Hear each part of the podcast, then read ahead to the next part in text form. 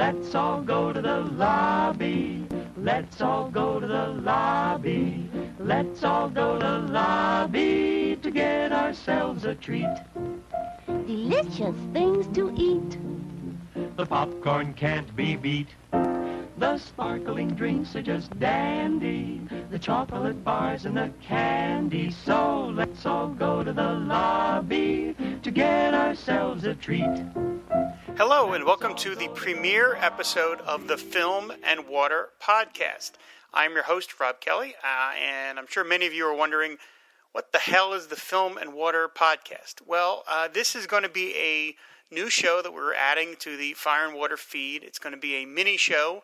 Uh, each episode will probably be about 10 15 minutes at most, uh, where I and hopefully uh, guests will talk about movies. Um, we occasionally get into the topic of film on the Fire and Water podcast proper, but it's usually you know something geek related. And you know, I am uh, I have always been a, a, film fan just as much as I've been a comic book fan ever since I was a kid. Some of my greatest uh, memories as a child were, were seeing movies with my dad, who took me and my sister to pretty much every cool movie of the 70s and 80s. And I have a real passion for it. It's it's my work now, uh, and um, it's the kind of thing that I, I have always been interested in talking about, and we just haven't had time to really get into it on the show, uh, the main show. So I decided we're just going to do this little mini show. Um, it's not going to be replacing Fire and Water on any given week. This will just be like a bonus thing that we post every so often. Uh, like I said, this first show is just going to be me because uh, I want everybody to hear it and kind of get them used to, to what the show is going to be. But I'm hoping that as we go on, uh, many of you out there will want to join me to talk about some specific movie, whether it's old or new, and uh, we'll hope we can, you know, have a lot of fun. So the first uh, movie that we're going to talk about, I know I keep saying we, it's just me here, uh, but the first movie we're going to cover in this first episode is the new film out in theaters now, Ex Machina, which is uh, written and directed by Alex Garland, who to this point was previously a author and screenwriter. This is his first film as a director.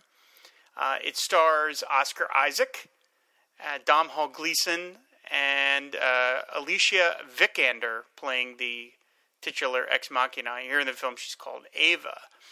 And this was a film that I was sort of interested in, uh, but I didn't make a lot of effort to try and sort it out, uh, find it out, find it out, find it in theaters uh, until my nephew Alex, who I see movies with regularly, uh, suggested that we see it, and well, I guess before we get to the review, let me just give you a little bit of the plot here. Um, I'm not going to spoil anything. Anytime, the rules of the road will be any movie that's brand new. Uh, I'm not going to do any spoilers. This is just going to be so I want you to be able to enjoy it, and not worry about anything's going to get ruined. So this is just the plot summary from IMDb. A young programmer is selected to participate in a breakthrough experiment in artificial intelligence by evaluating the human qualities of breathtaking female AI. Uh, in this case, Oscar Isaac plays Nathan, who is the sort of Steve Jobs slash Mark Zuckerberg slash Einstein kind of mad genius who creates the AI. And he brings in a uh, an employee from his company named uh, Caleb, played by Domhnall Gleeson, and pretty much sets him up for what they call the Turing test, which is he is going to test whether this AI that he's created is truly artificial intelligence. And the robot in question is named Ava, as I said, played by Alicia Vikander, and uh, that is that's pretty much the setup for this this film. Um, Ex Machina is a sort of drama. It's definitely sci-fi, a thriller. It's got some horror in there. Um, I think, as I mentioned earlier, my nephew Alex suggested that we see it, and I'm really glad that he did suggest it. I'm really glad that we saw it because I thought Ex Machina was a really uh, superb film. Um, I was a little skeptical of it because, as I mentioned, Alex Garland, his previous films as a writer uh, were 28 Days Later, Sunshine, and Dredd. Oh, and uh, Never Let Me Go as well with um, uh, Andrew Garfield, Spider Man. Uh, I've only seen 28 Days, 28 Days Later and Sunshine, and while I enjoyed both those films, I think they both suffered from the same thing, which was great first act, pretty good second act, and pretty dismal third act. And I had heard some of the same things about Ex Machina that it's it's a you know two thirds a, a masterpiece, and then it sort of falls apart in the final act. I didn't know if I want to subject myself to that again, especially considering movie ticket prices. Um, but I found that in this case, uh, this film doesn't suffer from that. Um, it's a, it's a, as I mentioned, it's a thriller.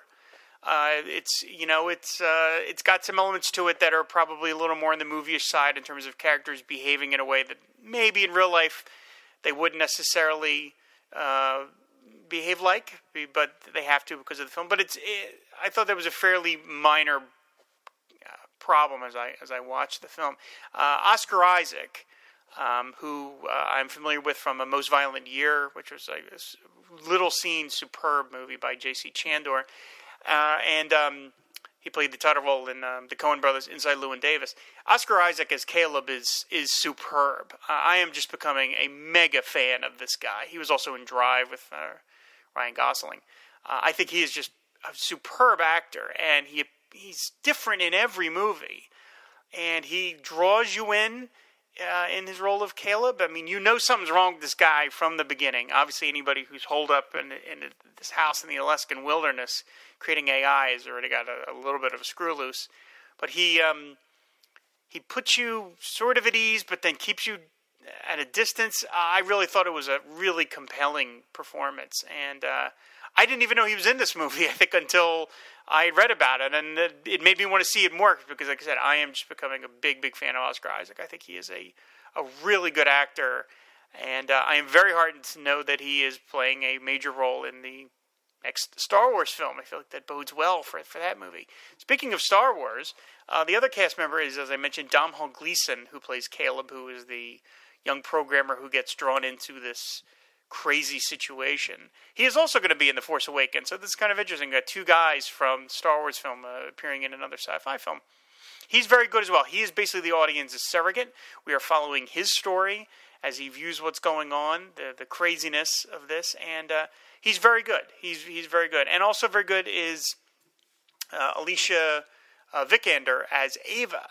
Um, the digital effect that they use to you know keep reminding you that she is in fact a robot is is pretty seamless. You know, it's it's completely plausible. It looks realistic, and yet she is, you know, even though you see her metal gears of her arms and her legs and her guts, she is definitely alluring, and she uses kind of this quiet, emotionless purr when she's talking that uh, you know is is does what it's supposed to do. Is that she's supposed to draw you in? I mean, you think about the the hard job that she has in front of her in this film, and that she is a human, of course, playing a robot who is playing a human. Uh, Ava wants to be human. Ava wants to be thought of as her own person, and so even though you know she's a robot, she is desperately trying to prove to Caleb that she is an actual person. So it's kind of an amazing you know level of a performance because you're pretending to be something who's pretending to be something else. It, it must not have been an, an, easy job, and she does a, a really a, a, really great job. Um, the film is uh, fairly small in scope. Uh, it takes place again, no spoilers, mostly in one place, and it basically just features a small group of actors. I think the budget for this film was only around $16 million, which for a sci fi film is, is peanuts. I think that was probably the Chewbacca budget on The Force Awakens. So, um, yeah, I, as I watched the film and I sat with Alex and we watched it, we both just, I thought, were very compelled by it. And I uh, was just completely wrapped up in the story.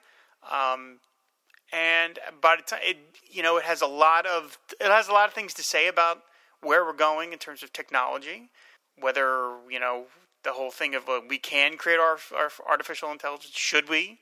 Um, my answer to that would kind of be no, but you know, it's it's as I said, it's a very heady film, and it's it's kind of a, a very assured first film by Alex Garland. It is sort of amazing. This is his first film as a director. It has a very Stanley Kubrickian kind of spareness to it, uh, which I enjoyed. Um, I actually think it had a little more a little more of a of a pulse than some of Kubrick's. Maybe not a pulse. That's probably not the right word for you to use. But it's it's a little warmer than than some of Kubrick's films. But uh, it has that sort of detachment in a way where you're just sort of watching the story happen, and and, never at any moment did I feel that uh, Garland didn't know where his story was going, and that's something I can't necessarily say about Sunshine or 28 Days Later. I feel like he was in full command of uh, of this film from beginning to end, and it features. Um, I, I get hung up on movies that have kind of lousy endings. and movies that have really great endings, like final scenes, I always find really powerful. And this film has a, uh, I think, a really wonderful final couple of scenes that uh, really tie it all together, and it made me, uh, it left me very satisfied. So overall, um, Ex Machina, go see it if you can. I think it's already out of most theaters at this point. The the when we went to see it, uh, it was only down to two showings, so it'll probably be coming to uh, home entertainment very soon. And I would absolutely recommend that you see it. Anyone who likes sci-fi or think pieces, or just movie with some really great performances. I think it's a. I was really really impressed by uh, Alex Garland's Ex Machina. So uh, give it a try. I, I highly recommend it. As I mentioned at the top of the show, in terms of what Film and Water is going to be, it's just going to be a, just I hopefully for you to listen to a fun discussion of me and other guests talking movies. And some movies will be uh, we'll cover some new films. We'll cover some old films when something inspires me. I mean, um, you know, obviously something that's uh, a major geek event like The Force Awakens or Batman v Superman. Shag and I will be covering that on Fire and Water. But for everything else, I'm going to kind of devote it, d- devote uh, this show to that.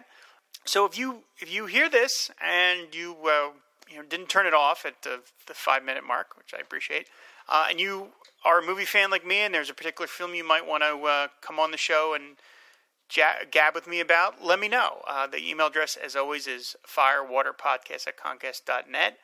Uh, and like I said, this is just going to be a little bonus thing that we're going to drop into the feed every so often, just at random intervals. So uh, I guess that's kind of it for now. I hope you enjoyed this brief little talk about Ex Machina. And if you like it and you want to hear more, please let me know. I would uh, appreciate it very much. And uh, I don't really have a catchphrase or a theme or anything yet, so we're flying blind here. I guess we'll just say let's uh, end the show with uh, lights, camera, action. That sounds good. Thanks, everybody. There. Save all. Come here, please.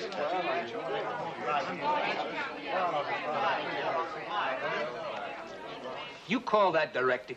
That is what I've been calling it for 32 years. Are there are values and dimensions in that scene you haven't begun to hit? Perhaps they're not the values and dimensions I wish to hit. I could make this scene a climax. I could make every scene in this picture a climax. If I did, I would be a bad director. And I like to think of myself as one of the best. A picture, all climaxes, is like a necklace without a string. It falls apart. Look, when I want a lecture on the aesthetics of motion pictures, I'll ask for it. And it won't be on my time, and it won't be a cover-up for a shallow and inept interpretation of a great scene. To be a director, you must have imagination. Whose imagination, Mr. Shields? Yours or mine? You know what you must do, Mr. Shields, so that you'll have it exactly as you want it? You must direct this picture yourself.